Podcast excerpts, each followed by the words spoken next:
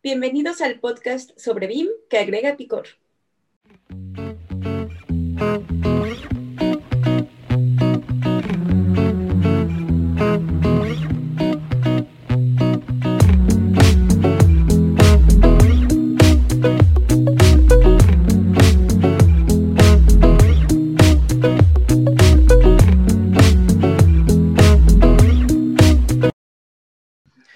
En este episodio, el número 23, hablaremos sobre operación y mantenimiento o facility management y mucho más. Es el 24. Es 24, ¿no? Sí. El 24. Y, y justo, y había quedado buena. Sí, ahí está, 24. Otra vez, Sebastián. Bien- Bienvenidos al podcast. ¿Otra vez eso? Ok. Bueno, y este podcast está vivo gracias a Edificación Virtual en México y BWise Beam en Chile. La, la, la, la. Otra vez. Hola, hola. Bienvenidos a BIM con Chile y Limón, el podcast donde pretendemos agregarle ese picor bueno a la industria, siempre buscando enseñar y resolver dudas sobre BIM y su implementación. Y en este episodio, el número 24, hablaremos sobre operación, mantenimiento o también llamado Facility Man- Management y mucho más. Bueno, y recuerden que este podcast está vivo gracias a Edificación Virtual en México y BWise Beam en Chile, quienes ofrecemos soluciones BIM, implementaciones, consultorías y transmitimos cada 15 días los sábados. Y pues muchas gracias por escucharnos en el episodio anterior. Y les recordamos que nos pueden escuchar por nuestras plataformas Spotify, Apple Podcast y YouTube. Y nosotros somos María de los Ángeles. Carlos Jiménez. A Mayrani Pérez. Y Sebastián Quirós. Hola, hola. Hola, ¿Qué ¿cómo tal? están? Oye, ti- tiempo sin vernos, siento que 15 días son demasiado. Sí, no sé. La verdad es que Es extraño. entre trabajo y todo, yo creo que el año ha empezado bien, con buen ritmo. Oye, no, este año está, este año está extremadamente intenso. La gente quiere recuperar lo del año pasado. Exacto. Claro Y eso es bueno, eso es bueno. Es Se bueno. está reactivando. Que, que el, el seminario internacional, platicando un poco de él, la verdad me da mucho gusto y que, que nos haya invitado. Y de hecho, la, la invitación fue, fue mucho gracias a María. María, muchas gracias. Pero es, es muy interesante porque la gente se está dando cuenta cada vez más de esta cultura BIM y la ven menos alejada como, ah, es algo que tal vez algo haga alguna vez, ¿no? Y ya lo van viendo mucho más de cerca. Y creo que seminarios, hay, ya hay muchos eventos que se están formando, eh, digamos, en, en filita. María, tú traes otros. Este, vamos a tener otros varios eventos en abril. Eh, La verdad, se está viendo este, este, este hervor ya. Sí, y, y no, y también se ve en, en las personas que se conectan. O sea, que, que hayas tenido 430 personas conectadas en vivo es genial. Además que yo creo que fue una buena oportunidad porque el mensaje que entregaste también es, fue muy, muy buen mensaje y creo que estas personas, o sea, pudiste ver, pudiste hacer un cambio a 430 personas que quizás no tenían ese, ese pensamiento y se, y se cuestionaron. Yo estaba leyendo los comentarios y la gente estaba, oye, sí, en realidad tiene razón, yo he visto esto. Y recuerdo que, y que, que me hicieron, o sea, dentro de los comentarios que yo hice, me respondieron, de hecho Moisés mismo me contestó un comentario que me dijo una, me hizo una analogía que yo la voy a utilizar ahora en mis presentaciones, así que ahí voy a decir de qué me lo dijo. Pero cuando tú hablaste de las herramientas, de que las herramientas simplemente son una herramienta, o sea, la tecnología es una herramienta para poder trabajar en una metodología. Eh, y que la gente te tiende a como a pensar de que la forma de implementar BIM es comprar un software. Eh, eh, me, me hicieron un comentario sobre de que esto funciona igual que la cocina. O sea, el chef tiene su estándar, su estándar vendría siendo su libro de cocina y su herramienta son los sartenes. Entonces es una herramienta para que él pueda, él pueda implementar o realizar lo que su libro de cocina dice. Y es exactamente lo mismo que funciona en el BIM. La tecnología es una herramienta para que nosotros podamos hacer lo que dice el estándar.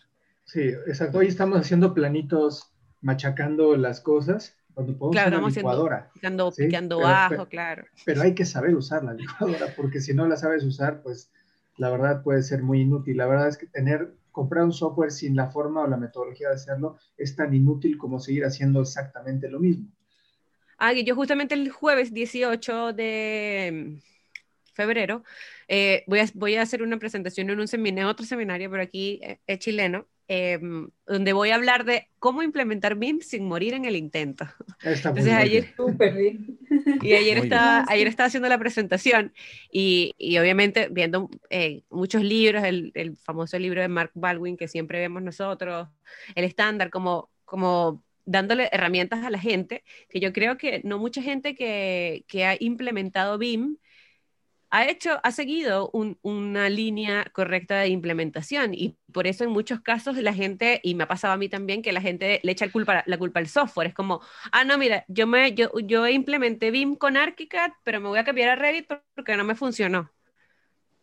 Claro. Que no es, no es la herramienta la que no te Sí, funciona. y si, y si supieran que incluso la herramienta es un, es un, es un fin, o sea, es un, se, de- se debe decidir después de un estudio, de un, de, una- de un diagnóstico. Entonces, Claro. Claro. claro, cuando, si tú vas a implementar BIM con una herramienta en tu cabeza, bueno, hay que asumir de, de pronto algunas consecuencias o, o- o algo que, que puedas, pudiera, no sé, fallar, porque si es que tú vas a implementar BIM, por ejemplo, para infraestructura y fuerzas a meter una plataforma que no está diseñada o no es específicamente para eso, bueno, pueden haber cosas, cosas que pueden fallar. Oye, yo quería, para, para no salirnos del tema de lo que, de lo que estábamos viendo de- con, con Carlos, que estuvo genial, eh, fue muy genial la- lo que tú hablaste de un panorama diferente a lo que la gente está acostumbrada a escuchar, porque incluso no sé si la gente, no sé si se molestó o, o vio la perspectiva distinta, que es netamente el negocio, o sea, de que el BIM es, es dinero, dinero que se gana, dinero que se pierde. Ujú. Eh, pero mucha gente vio, vio esa perspecti- perspectiva, perdón, porque muchos otros lo abordan de, de- de otros temas, temas académicos, temas de temas netamente tecnológicos como, como simplemente el software, ¿ya? Pero cuando tú hablaste de los negocios, o sea, de cómo cuidar el negocio, cómo hacer que la persona vea en su cabeza, sienta que este es parte del negocio y simplemente la, la herramienta es algo totalmente secundario a, a todo esto, ahí hubo harto, harta discusión, entonces eso fue bastante genial. No sé qué, qué nos puedes decir un poco, o qué, qué te llevó a, a responder ciertas cosas de, de, ese, de, esa, de esas No, cosas, pues, Carlos. Es que fíjense, la parte de BIM es, es- es habilitar negocios, lo como la digitalización, o sea, te conectas, pero pues porque mañana estás en WhatsApp y ya dejaste muchas veces el, no sé, el, el ICQ, a mí me tocó el ICQ, Sí, pero a fin de cuentas, Aquí no hubo tanta risa. ¿no? María y, Sí. y a mí no se rieron nada, pero No yo, me reí. Yo, yo me reí. Yo sé que tú me entiendes, ¿no? Esa es parte del picor que le ponemos. No, pero fíjense, o sea, el punto es, eh, ¿por qué es negocio? Porque la tecnología es algo que no se va a frenar. La tecnología va a avanzar, va a avanzar, va a empujar a que las cosas se den de una manera distinta. Eso sí no se puede. De hecho, la parte de BIM, quienes sí que son los originales creadores del BIM, puedo decir que es Graphisoft cuando inició con, con, su primer software, pero ese, ese punto de tener eh, un modelo tridimensional para revisar las cosas cambió el paradigma de todos, y ahí van todos los demás siguiendo, pero esa corriente tecnológica hace, y, y poco ahorita voy a contestar tu pregunta, pero eso hace que existan alternativas de mejorar procesos que normalmente, pues si es un tema profesional, un punto es el negocio, ¿no? Que, que sea rentable el negocio, sino para qué estás. Si no construimos nada más por pasión, sino porque realmente es, un, pues es una actividad profesional remunerada. Entonces, si no lo podemos ver así, perdemos interés. Y la gente dice, bueno, sí, pero yo voy a hacer cosas serias. O sea, tú, tú hazme el modelito, pero mientras hagamos el proyecto ejecutivo en AutoCAD, ¿no? Porque lo ven como que eso no es, no es una herramienta que les vaya a dar productividad. Y por eso el cambio tan fuerte es porque tienes que ver que esta es una herramienta de productividad y por productividad es igual a, a valor, dinero, igual a negocio. Y si no se tiene eso, o sea, la gente que tiene modeladores eh, y no los está utilizando para ese fin o tiene softwares ahí en sus, en sus, oficinas que no los usa, está perdiendo una cantidad de dinero. Y por eso es que el estigma de que BIM es más caro, pues no, no es más caro. Lo que pasa es que la gente no sabe usar una herramienta tan poderosa para sacarle jugo. Por eso claro. es que es la posición hacia el negocio. Sí, oye, y, y, y, eso tiene mucho, mucho que ver con las cuatro patitas que nosotros con María siempre empujamos del BIM, que son políticas, tecnologías, eh, procesos. los procesos también, y me falta una. Y los que estándares. Se, y estándares. Eh, políticas. Ya nadie entiende mucho qué es políticas, políticas, pero principalmente políticas es una de las cosas más importantes que va al comienzo, porque políticas define cuál es la política de la empresa frente a su al negocio, frente a lo que frente al negocio, claro. Claro, lo que espera de, de, de, de vender, de cuál es su producto, cuál es su, su- qué es lo que vende y, y se conecta con el consumidor. Y eso está abajito, aparece el BIM, para ayudar a crecer esa política, para llevar a, a- que la política sea la columna vertebral de cómo fin, perdón, de cómo BIM va a ser el fin a ese, a ese medio, ¿no es cierto? Sí. Claro. Es que, es que también, o sea, quizás dentro de, no sé, la verdad es que yo, yo entiendo lo que, lo que acabas de preguntar, de que, de que la gente quizás ay, se molesta cuando uno, cuando uno comercial, eh, ¿cómo se llama? Como monetiza el BIM o como, Claro. como que uno piensa el BIM como algo comercial, pero es que finalmente es eso, el BIM te hace competitivo a más proyectos, el BIM te, te, te aumenta la posibilidad de poder terminar proyectos mucho más rápidos y poder sacar más proyectos a la vez. O sea que realmente eh, el BIM, su foco es obviamente la economía, es aumentar la economía, es aumentar los proyectos, es aumentar... Facilitar los procesos también, hacer las procesos. cosas más rápido para que aumente tu Y, productividad. y- y hay un factor de transparencia y de, de- de entendimiento que no te da el plano, porque les digo, la comprensión de la gente ante un plano, y a mí me pasó en mi primer trabajo, cuando estaba haciendo el departamento de una persona famosa, no por mí, sino estaba contratado en un despacho, era yo un dibujante, así tal cual. Y yo me imaginaba la casa de cuando ponía las, las, este, la- las líneas y cuando visité la casa no me hallaba, no, no, no tenía esa capacidad de percepción espacial tridimensional. Entonces lo que yo veía en un dibujo era totalmente distinto lo que imaginé a la realidad. Y eso sucede en la parte del 2D, por eso los cambios, ah, es que nunca lo vi, no me lo imaginé. Y esa, esa es muy deficiente, esa parte es todavía muy deficiente. Es muy bonito dibujar, ¿no? En AutoCAD, a mí nunca lo vivió, ¿no? Por suerte, pero... No, sí, sí lo viví, pero no era mi fuerte, debo Pero no, admitir. no, pero, o sea, espacialmente es otra no. cosa porque nuestra, nuestra mente vive, este, o sea, construye tridimensionalmente los espacios. Y algo que entonces- sí pensaba, por ejemplo, volviendo a eso, a veces yo pensaba, porque ver un plano igual que a ti, igual que yo creo que a muchos que no lo quieren admitir, pero yo sé que en el fondo sí, ver un plano y ver como en la realidad, como que sí cuesta trabajo a veces. Y yo Claro. pensaba, bueno, si a mí como arquitecta que ya estuve cinco años entrenando para poder visualizar esto, si a mí me cuesta trabajo, ¿cómo será para un cliente cuando le entregan un planito y nada Claro, se queda claro, como, ah, claro que ok"? Por eso yo- te traen yo- la- Total, las revistas, claro. ¿no? Te traen Yo- las revistas de esto es lo que quiero. Sí. Sí, exacto. pues sí. No, no, pero, pero claro, los planos es, es diferente. Yo no sé si en, en su formación como arquitectos tuvieron un, un ramo que no sé cómo se llamaría allá, que aquí en Chile se llamaba, eh, por lo menos en mi, en mi carrera, se llamaba geometría descriptiva. Ah, también, sí, ¿ya? pero era, era Yo, yo tenía dos, geometría descriptiva y técnicas de representación uno Sí. y dos. Y era hacer No, yo tenía geometría descriptiva e interpretación de planos. Ya no, yo interpretación de planos siempre no eh, en geometría. ¿Y por qué les nombro eso? Porque yo creo, por lo menos en, en mi caso, siento que geometría descriptiva fue el que rompió ese, ese "Ay, hay, un, hay una línea que puede traspasar cuatro planos, por decirlo así, que estaban los planos diedros, no sé si vi- saben eso, los, los famosos Sí. diedros, Mm, el- donde el famoso al, fo- al final es el, el X y Z. Eh, claro, y te decían, bueno, hay un punto en el espacio, hay otro punto en el espacio, y si los conectas, es una línea que traspasa no sé qué tanto. Bueno, ahí es cuando por fin podías entender de que eso en el espacio podías traspasarlo a papel y, y- y de alguna forma tenías que imaginarte que estabas uniendo dos, dos puntos en el espacio, pero que en realidad se, se- se explicaba que estaba en un papel y tenía, claro, uno era la máxima dimensión o la dimensión real y otra era la dimensión apaisada, por decirlo, que, que, era, que era puesta en, en- el plano y esas cosas eh, son lo que a nosotros los arquitectos no, no- nos enseñan. Yo no sé si en otras carreras es así o no, en ingenierías no sé si es así o no, pero por lo menos en arquitectura es así. Bueno, eso para mí fue lo que rompió un poco el cerebro, que dijo, bueno, es lo que realmente puede. hace el arquitecto, que se puede imaginar los, los espacios, que se puede entender. Claro, tú cuando ves un plano, el arquitecto innatamente lo construye en su cabeza. levanta. Claro, Claro. Lo, lo- innatamente te dice, bueno, esto es así, se imagina el espacio. Bueno, yo no sé lo que decía Ami, yo no sé cómo un cliente puede interpretar eso. Tú le dices, No, bueno, claro. Es que, o sea, que, que aquí lo hay un corte.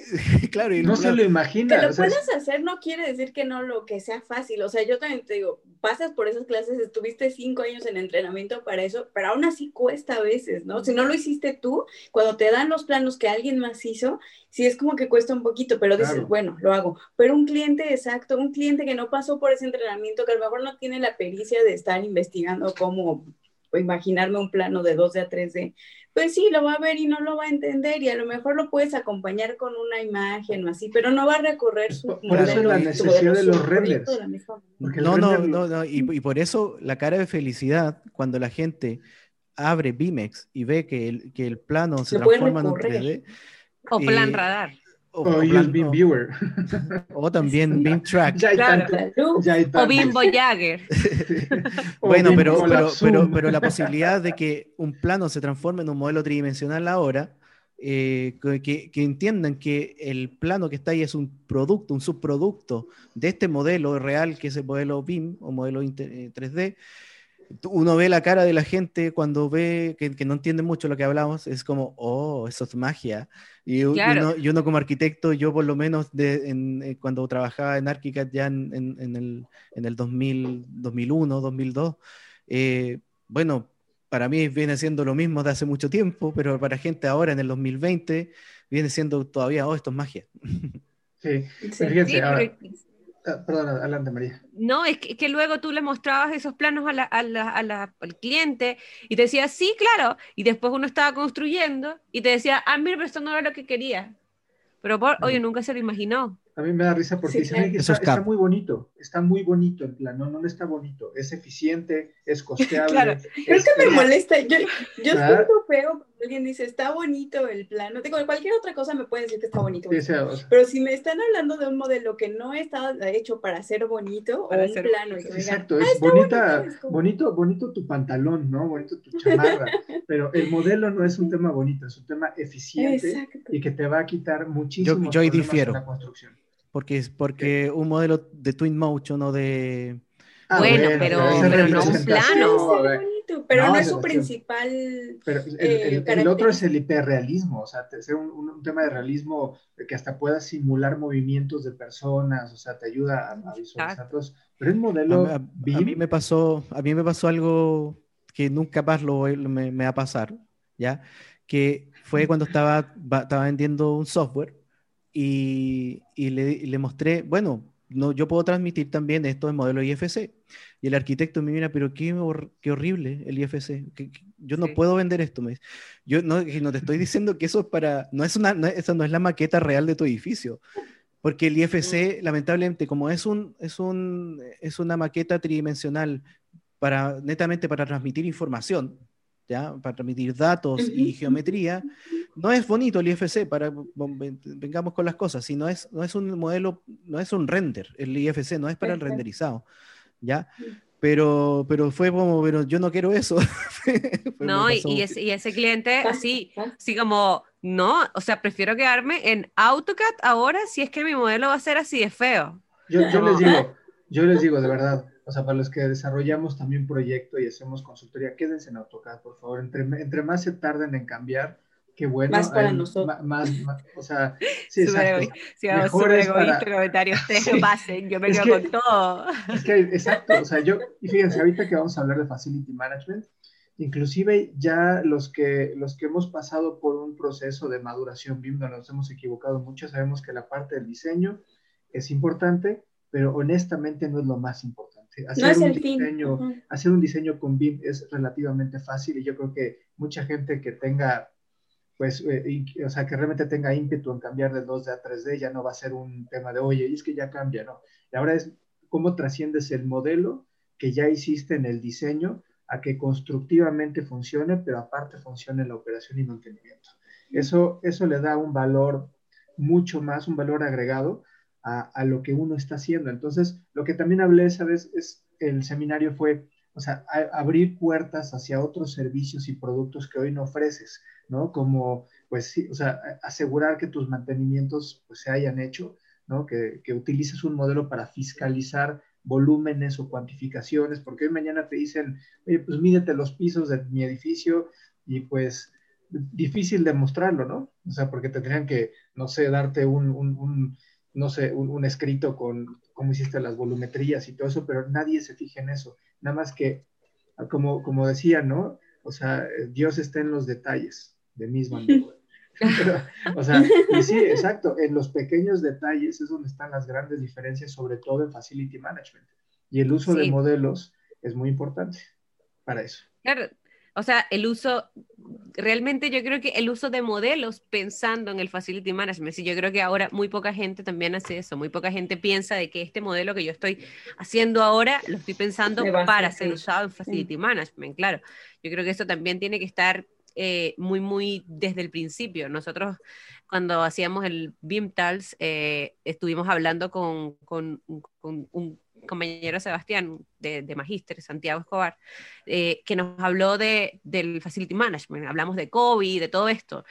Y, se supone de que eh, el estándar COVID lo que te dice es que tú desde el, desde el principio, desde la concepción del modelo, tienes que ir agregando información para Facility Management. O sea que, porque es muy complejo quizás ya tener un proyecto que esté, no sé, en construcción y ahí en ese momento meterle Facility Management. Entonces es como, una gran carga de trabajo, mientras que vamos, y eso yo creo que es, algo que, aunque, aunque nuestro modelo quizás no sea para Facility Management, sería muy bueno que empezáramos a integrar eh, lo, que, lo que pide el estándar COVID, digamos, para que para que podamos, eso reutilizarlo, claro, y, y usar una mayor carga de trabajo luego.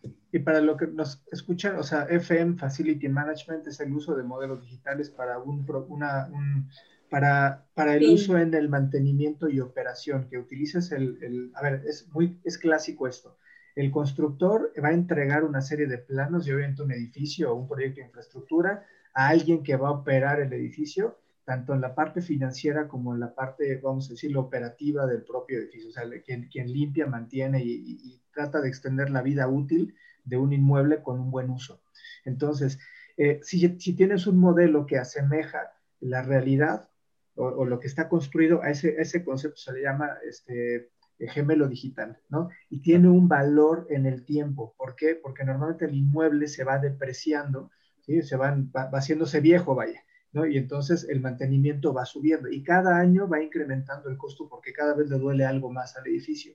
Cuando tienes un gemelo digital, el cual puedes prever simulaciones de, de mantenimiento, entonces puedes prever mejor tus, tus este, administrativamente lo que vas a ejecutar de mantenimientos y si tienes varios inmuebles, puedes hacer eh, contratos con, no sé, con limpieza de piso, limpieza de ventanas, no de un edificio, sino de varios, tratando de bajar los costos y optimizar lo que le vas a hacer a cada uno. Pero como fiscalizas, al fiscalizar quiero decir que tienes idea de los metros cuadrados, volúmenes, condiciones, y, regreso un poco al IFC, porque el IFC en todas sus... Em, ¿cómo se llama? En, todos los, eh, los campos que tienen, hablan mucho y en los scripts, o se me fue el nombre exacto de cómo se llama, pero dentro de sus, de sus parámetros, exacto, de sus entidades y sus propios tienen exactamente los campos o los parámetros que uno identifica para cada uno de los, de los objetos que, que compone el modelo. Y yo puedo parametrizar eso y poder definir acciones de mantenimiento u operación en un modelo digital antes de ejecutarlas, donde seguramente me voy a equivocar porque se me olvidó esto, se me olvidó aquello. Entonces, a eso se le conoce como digital equity, que es un activo digital el cual va ganando valor aunque va, va mitigando los costos de mantenimiento.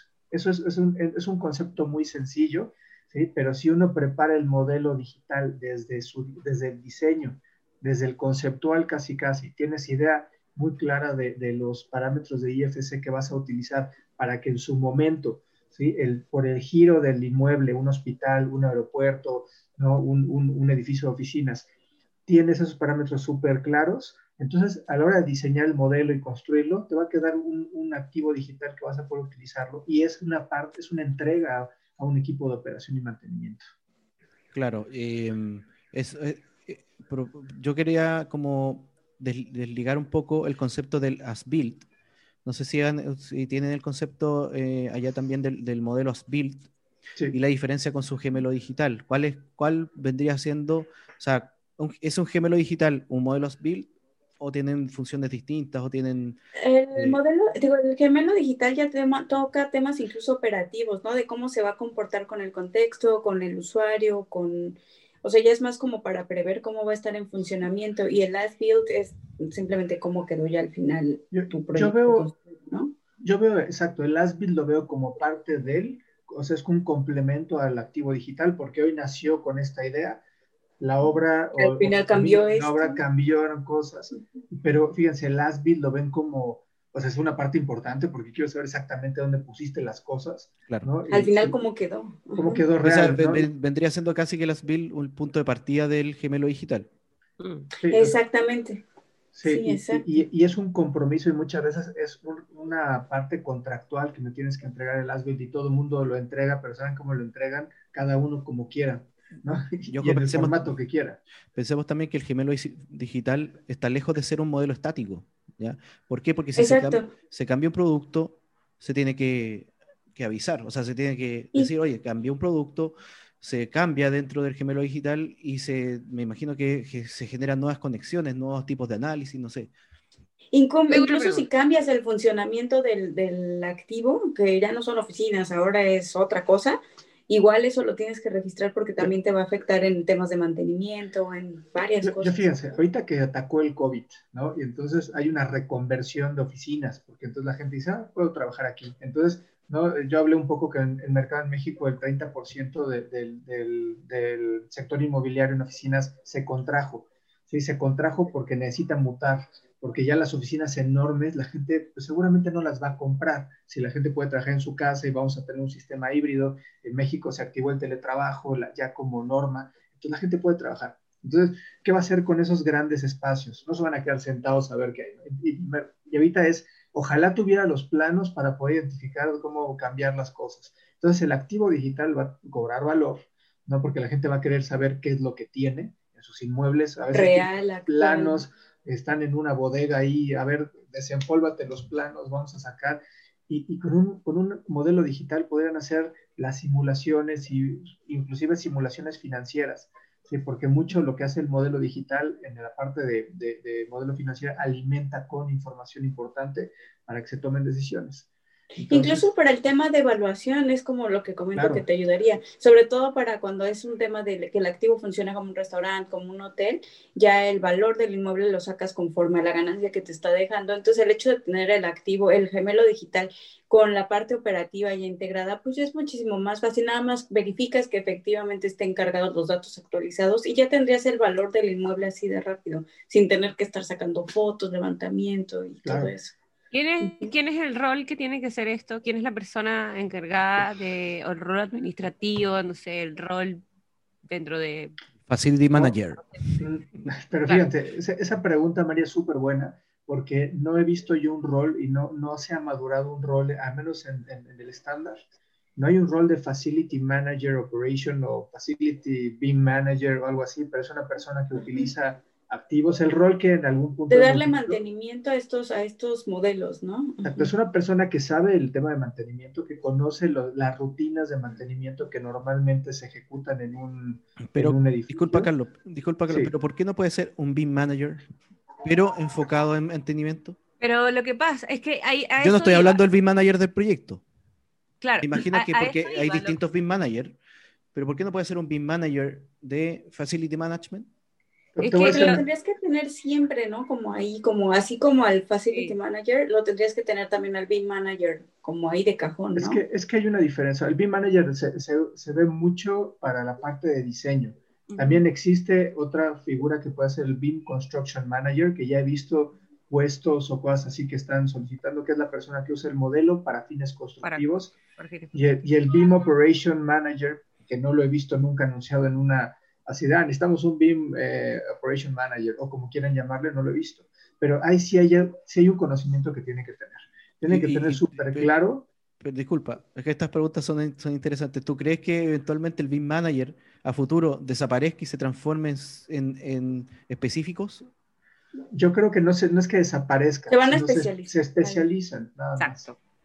Exacto, porque el- mi pregunta iba a que, o sea, actualmente todos hablan, no, si lo importante, de la, la mayor importancia del BIM está en la operación, pero realmente se está capacitando a gente para eso o la gente que trabaja en eso actualmente lo ha hecho por, por, Por investigar, por necesidad y poco a poco va aprendiendo, ok, ya, ya, yo me puedo, yo podría decir que soy un operation management manager, no sé, pero no hay, o sea, yo, yo creo que esto también es como o- otra crítica de las muchas que podemos hacer acá, que lo- lo- la educación BIM se está concentrando siempre en la etapa de diseño, ni siquiera construcción y operación, o sea, como que estamos todos enfocándonos diseño, diseño, Big Manager, Big Manager. Eh, modelamiento. Y moderación. Exacto. Pero yo creo que tiene que empezar de los, desde los programas académicos. ¿Sí? No sé si yo pudiera poner ahorita una escuela donde estaría formando gente, no en temas técnicos, sino especializados a, a, BIM Facility Management, a BIM y de BIM Construction Manager. No es lo mismo construir presas que construir casas. O tienes una técnica totalmente distinta. Nada más que el tema de la infraestructura es que si no la preparas es muy cara mantener Claro, o, también lo que podría ser es que esto es una especialización, o sea, tú te gradúas como arquitecto, ya tú tienes experiencia. BIM, hiciste cursos de Revit ArchiCAD, de edificios, todos los cursos que puedas ir haciendo, y ya, ok, tú eres BIM manager, me considero totalmente BIM manager, realmente he aprendido todo, sé mucho de estándares, vamos a hacerlo. Pero hay un momento en que quizás uno quiera hacer un siguiente nivel, porque, o sea, particularmente me pasa a mí, de que yo estudio, estudio, estudio, estudio, pero yo siempre puedo quererla seguir estudiando más, porque yo quiero seguir aprendiendo y esto. Entonces, yo creo que podrían haber, existir, y esto es una idea de negocio, em, eh, una especie de especializaciones para construcción, de que tú después de esto ya tú puedas decir que yo soy Big Manager también para construcción o para operación, porque ya aprendiste los estándares de eso, porque son otro tipo de trabajo, es otra teoría, es otra metodología, es otra forma de trabajar, es otro tipo de personas también. Entonces, no es lo mismo las personas dentro de una oficina de arquitectura que las personas que están construyendo. O sea, los constructores o los subcontratistas tienen otra personalidad totalmente diferente a la de una oficina de arquitectura. Entonces, hay, e, eso realmente no existe actualmente. Sí, pues Ahora, y, eso yo creo que tiene que ver con la transformación general de la industria y que, que siempre la academia es la más lenta en responder a, a, estos requerimientos, porque por ahora los arquitectos son los que están llevando un poco, el, están empujando a todo esto. Yo veo muchos arquitectos hablando de BIM, muchos, muchos arquitectos y pocos de otros, de otros sectores. Eh, pero yo no sé en qué está, por ejemplo, eh, la academia en cuanto a, los, eh, ingenierías, em, a, construcción, ya los constructores. Urbanismo incluso. Urbanismo también, en cuanto a la digitalización de su propia carrera. Porque yo creo que, personalmente creo que los arquitectos con, el romanticismo que tiene la arquitectura, ¿ya? De cómo, de cómo eh, diseñaba, por ejemplo, Gaudí o de cómo diseñaban cualquier otro... Palladio. Claro, claro. Lamentablemente eso es muy romántico y es muy difícil que podamos seguir eh, siendo, o sea, al, lápiz y el papel eh, obviamente es, difícil despegarse, no, casi nunca, pero ya tienen que, yo, por ejemplo, yo dentro de, de, mi, de, mis ramos de, la Universidad Santiago de Chile, los USACH, estoy enseñándole a los chicos a utilizar Grasshopper con ArchiCAD, por ejemplo, ya están diseñando eh, para, con, parámetros, con, con otro tema, o sea, ellos siguen ligados obviamente al taller con el papel y el lápiz, pero ya nosotros, la Universidad Santiago de Chile, ya tiene dentro de su malla que los chicos vayan investigando temas paramétricos. Ya, ya tienen eh, en su cabeza qué es un modelo IFC, qué es que, Grasshopper puede hacer tales cosas, que puedo agregar 70 muros diagonales en, el software que sea con un clic. Entonces, yo no sé en qué están los otros, porque la, la, cosa tiene que empezar desde la base. Yo no puedo pedirle, yo no puedo especializar a la gente a los 50, 50 años en cosas que, que yo no sé si va a utilizar en 10 años más, no sé. Lo que pasa es que yo también lo que creo, y a eso, eh, por eso estaba levantando la mano, porque si bien es cierto, los arquitectos son los que están difundiendo esto, pero ¿por qué? Porque la mayor, las herramientas más famosas son para diseño arquitectónico. O sea, yo no he encontrado una, una herramienta que yo diga, ay, mira, conozco esta herramienta y es para construir o para 4D. Lo, que, pasa, lo, que pasa, María, es que todo empieza en el diseño. Eso es lo que tú dijiste al comienzo. Gran parte de la digitalización tiene que comenzar dentro de las primeras etapas, porque la construcción, si viene, viene digregado, viene, viene información en CAD, viene información en, texto, viene información eh, papel, no sé, lo que sea, para el constructor va a ser muy difícil remanufacturar toda esa información dentro de su proceso Tocas un punto, manufactura es lo que viene, o sea, si lo que busca el constructor es la transformación del, del propio elemento, o sea, y lo que buscamos es acelerar que esa transformación, que, o sea, que, que la arena, que el cemento y eso pues, se, construye, se, se transforme en, en construcciones. Y yo también coincido, María, que no hay una cultura de, de, de la parte educativa en donde formen a gente para hacer eso, porque No. tú puedes construir un modelo virtual para poder construirlo. Eso es definitivo y no se necesita una técnica ni un software especializado. Todos los que conocemos y los que hemos platicado aquí de modelado lo logran, nada más que la gente no lo hace para ese fin, lo hace como para representación de diseño. Exacto. Y bueno, yo soy profesora ahora de otra universidad de construcción civil. O sea, estoy dando una materia dentro de construcción civil y doy BIM dentro de construcción civil. O sea, ya construcción y bueno, yo he dado charlas en universidades para ingeniería, para ingenieros estructurales. Entonces, realmente yo creo que la- hay muchas universidades que se están enfocando en eso, pero la cosa es que siempre enseñan el mismo software para todas las especialidades. O sea, yo voy a dar una charla en ingenieros estructurales y es muy posible de que ellos lo único que conozcan sea Revit, por ejemplo. Entonces, es- eso, es, eso es un daño que ha hecho realmente el marketing agresivo que ha tenido algunas marcas, de que, de que las, las- la- es que también lo que pasa es que los profesores eh, ya aprendieron en su momento, ¿sabes? Y hay muchos profesores de que no les gusta actualizarse, entonces dicen BIM, ah, mira, voy a investigar qué es BIM, de repente ven BIM, ah, Revit, no importa, yo soy ingeniero estructural, pero es Revit, así que le voy a dar Revit a mis alumnos, sin, sin hacer como un estudio, Exacto. yo creo que eso es lo que falta, tener un, un diagnóstico, un estudio de levantamiento, de Porque es más, son- para ingenieros estructuristas hay muchísimas más y mejores herramientas que, que Revit, la verdad. O sea, y, Claro, sí, ¿no? Revit Y tendrá muchas herramientas cosas de- bonitas, pero A ver, Trimble, Bentley, Procore, cosas, o sea, herramientas o softwares que no son, edificios incluso. son de modelado. Ediluz. Sí, son, son Alto para QI construcción. también. Sí, ahora, ahora que vamos a traerles Exacto. todos los, todos los softwares de, de, de ingenieros, de ingenierías para ingenieros. Aquí podemos decir todos los software que tenemos en representación BYC, edificación virtual, y podemos estar media hora aquí. Pero,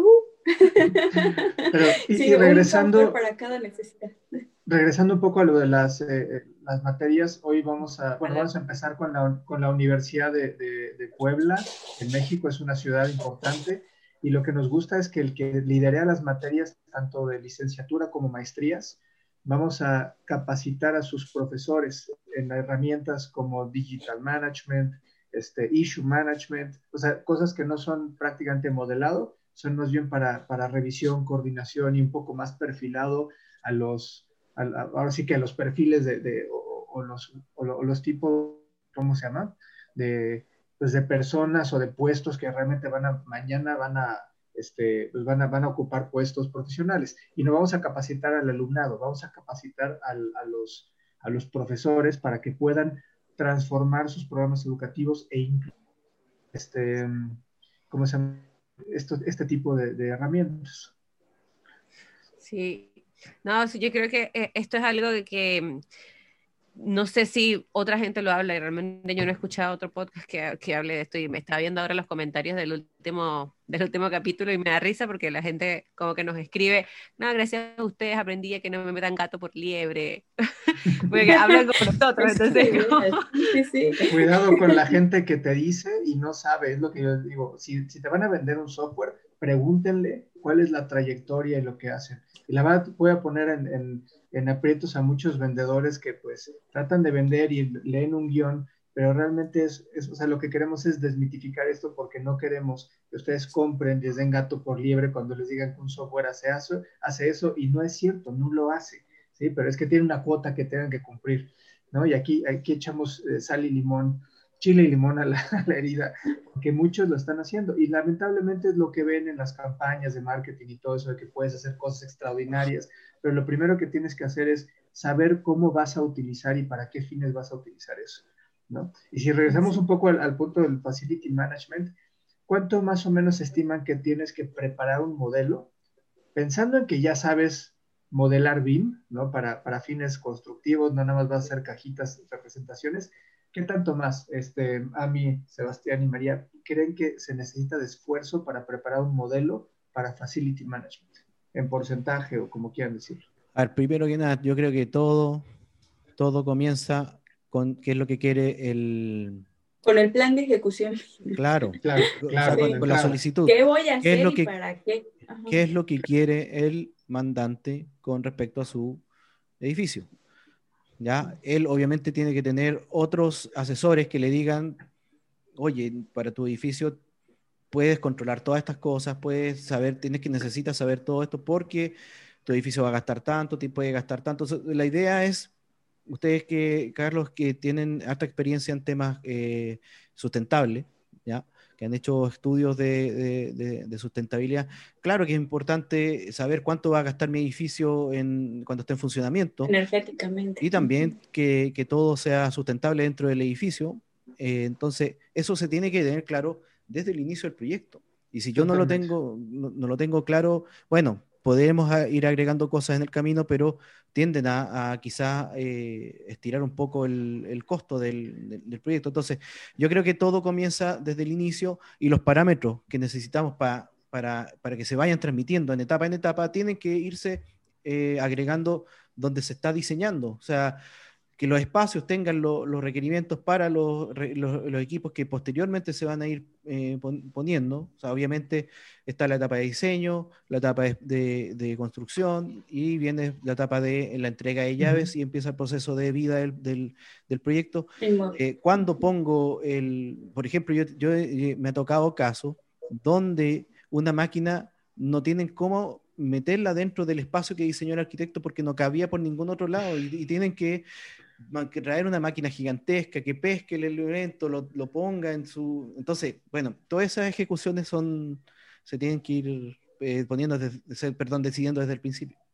Exacto, porque se puede evitar, o sea, así dices cuánto tiempo más, pues la verdad es que no debería de llevarte más tiempo que un proceso normal. Sí, desde el principio planificas bien cómo se van a hacer las cosas y para qué se van a hacer así, porque es muy diferente, como dices Sebastián, eh, planificarlos desde el principio, ya saber qué es lo que tienes que hacer, cómo lo tienes que hacer, a que cuando ya te ya hiciste casi todo el desarrollo del proyecto y China, casi al final te das cuenta de que no consideraste X, Y o Z situación, pues ahí sí te va a llevar mucho tiempo, dinero y esfuerzo y ahí sí, o sea, se Sí, sale de presupuesto. Se estima, o sea, lo del plan de ejecución BIM es definitivo. Ningún, yo no aceptaría ningún proyecto este, que no tuviera en sus, en, en sus digamos, en, en- en lo que, en los entregables el plan de ejecución BIM, porque entonces, está- y muchas empresas, si ustedes van a contratar a una empresa que les va a hacer algún proyecto y no incluye un plan de ejecución BIM, empiecen a dudar en la, en la madurez de uso, porque se- seguramente no, no les va a llevar a nada. Pero Sí. Normalmente es un 20-30% más de preparación en un modelo. Lo que necesita hacer, como bien dijo a mí, es saber cuáles son los parámetros. Y fue un gran ejemplo el de Sebastián porque un modelo que se va a analizar eh, para eficiencia energética o simulaciones dinámicas, eh, pues se tiene que integrar eh, y tienen que casar los parámetros de materiales por la termicidad del material, ¿no? Y están los formatos de transferencia como este GBXML, que, que ayuda a esa transferencia, pero definitivamente un modelo tridimensional que se va a utilizar para un análisis de, de, simulaciones dinámicas en un ISB, por ejemplo, que usamos nosotros, pues no tiene nada que ver con un modelo que se va a construir. Simplemente hay que agregar Claro que ciertos parámetros. Pero es otra cosa. Y, y tampoco, y, y, y tampoco el del diseño. Sí, yo he tenido hartos problemas con eso y podemos dejarlo quizás eh, para, para, más adelante en otro capítulo, podremos hablar, eh, llevar más a fondo este tema, porque yo sí he, he, tenido problemas con chicos que trabajan en sustentabilidad, que por ejemplo no les sirve la tridimensionalidad del, del, del modelo, les sirve la superficialidad del modelo, por decirlo así, que es la superficie de, las, de las caras, y esos datos sí. les tienen que escribir algún tipo, tipo de datos que ellos necesitan específico. Por ejemplo, me encontré con el caso de un chico que trabajaba con, un, con Rhino, con un plugin específico para análisis lumínicos y, y, y temas también de, de, tramitancias térmicas, que lamentablemente el modelo de ArchiCAD no le funcionaba, no le funcionaba y no le iba a funcionar nunca, por, ni tampoco el IFC, por la tridimensionalidad que, que genera esto. Él simplemente necesitaba las capas, las caras de... de, de caras y espacios. De la, envolve, la envolvente claro. del proyecto. Uh -huh. Claro. Sí. sí, entonces, pero se determina desde un inicio. ¿Y es difícil hacerlo? La verdad no. No es difícil hacerlo, simplemente hay que planificarlo, hay que guiar a tu modelador para que te haga un modelo inicial, conceptual, que funcione con, para estos fines, y luego puede ir avanzando el desarrollo del diseño ya que sea constructivo, pero sí a, los, a las luminarias les vamos a meter parámetros de control y operación y mantenimiento, pues entonces eso lo preparas desde un inicio, desde tus objetos, familias o como ustedes quieran llamarle, ¿sí? Para que mañana que esté el modelo puedas operar ese edificio. Claro. Oye, nos quedan unos minutitos chiquititos. Yo les quería hacer otras consultas. Em, ¿Ustedes creen que el BIM es para proyectos grandes nomás? No, hombre, no, yo podría hacer una pérgola de una casa con BIM y lo voy a hacer en 70% es más Miren, rápido. yo, les, les, voy a mostrar una breve experiencia que posteriormente me gustaría tratar de, de, de, de comentarla, o sea, de, presentarla. El, es la, es la eh, reampliación o remodelación de, mi casa de, donde yo viví cuando era chico, ¿ya? Yo hice, por ejemplo, un, una nube de puntos. Esto estamos hablando de una casa de algunos unos 60 metros cuadrados, perdón, 160. ¿Con qué hiciste la nube? Esta es una malla, no es una nube. Ajá, ¿con qué la, perdón, ¿con qué la hiciste? Esto, esto, básicamente son puntos que se fueron triangulando para formar la, la fotogrametría. Malla. Es fotogrametría. Ajá, esto pero con, ¿con qué esto la...? Fue, ah, esto okay, fue con un dron. Ah, ok, ¿Ya? esa era mi duda. ¿con qué lo...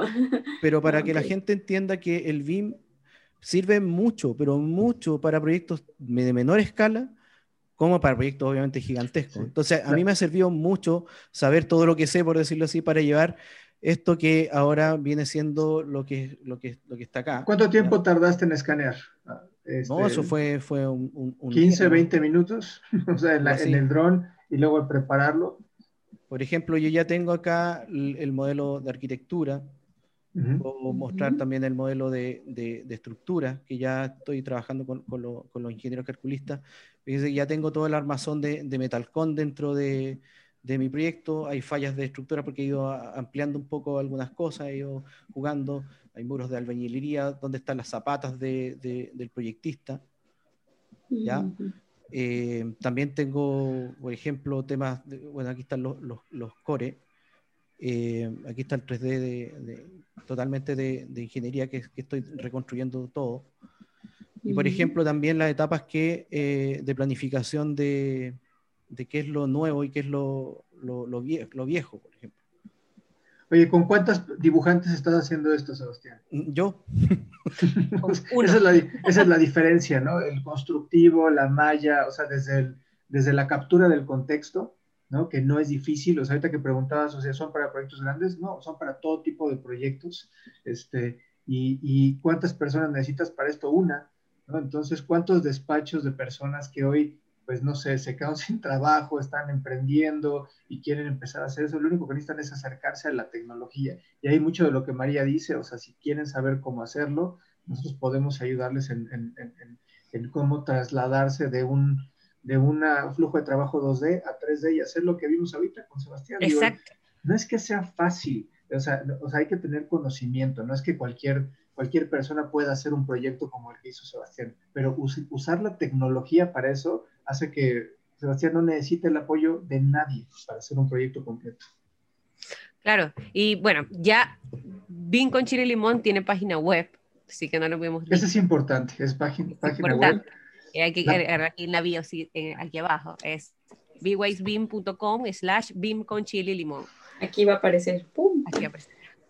Y ahí, además de eh, poder acceder a los capítulos mucho más rápido, digamos, con un clic, abajo podrían acceder también a lo, a lo que nosotros les mostramos, que, o, o lo, o lo que les ofrecemos, que es el B-Member, que es en colaboración de B-Ways con edificación virtual, que es una implementación guiada eh, muy, muy... em, económica y muy muy buena precisamente por eso porque no, lo que está- nos estamos enfocando es en las pequeñas y medianas empresas que están ahora implementando, buscando implementar BIM. Y como dije en un principio, BIM, lo- los errores de la implementación BIM están en ese momento específico en la toma de decisiones puntualmente. Entonces, cualquier duda que, pueda, que, tengan, ahí eh, obviamente ahí pueden acceder, no, Sebastián está mostrando la pantalla y aparecemos nosotros, y ahí aparece Súbete BIM con Member. Eh, cuando le das clic ahí a Súbete BIM con Member, Sebastián, se van a la página web exclusiva de BIM-Member, que es también en colaboración, donde explican todo lo que significa esta membresía BIM, que re- realmente es como una suscripción membresía, que lleva a una implementación BIM. Entonces, ahí abajo están los planes, de hecho, qué es lo que trae cada uno, están los costos también, hay unos que vienen con licencias, otros que vienen sin licencias. Entonces, licencias de, realmente- de modelado. O sea, hay software que, te, que, que te, que te proponemos para que no, no desembolses en cosas o, o no, no gastes mucho. Ya hay softwares muy asequibles como ACA que te ayudan a tener un software de modelado súper completo por el precio muchas veces de la renovación de tus, tus- de otros Exacto. softwares, ¿no? O sea, claro, no, y por el precio que quizás tú vas a comprar un nuevo software, te llevas la implementación y el software. Exactamente. ¿Sí? ¿Por qué? Porque se puede y existe. Y son softwares eh, catalogados y, y- y, eh, mundialmente como, como muy buenos. No más que pues, no, la gente no lo sabe. Entonces, los Exacto, sí, queremos son, son software que están llegando. Y realmente ah, en estos días he visto eh, publicaciones de edificios, por ejemplo, acá en Chile, en grupos que me, me- me resultó emocionante porque quiere decir que la gente nos está escuchando de tanto hablar, ¿sabes? Sí. Nosotros hablamos, hablamos, hablamos, hablamos. Y ver que otra persona haya puesto una captura de pantalla y aquí probando edificios, pues como, wow, bien. lo A está- ver, lo está- edificios es súper completo, ¿sí? Y hay, o sea, y ahorita hay competencia, lo que, lo que está haciendo es tratar de dar versiones light o versiones que tienen, tienen restringidas ciertas funcionalidades, pues que para que funcionen, ¿no? Edificios traes MEP, traes cronogramas, o sea, traes Trae la parte 4D, Trae traes renders, modelo 3D, documentación, este, liga con, con, ¿cómo se llama?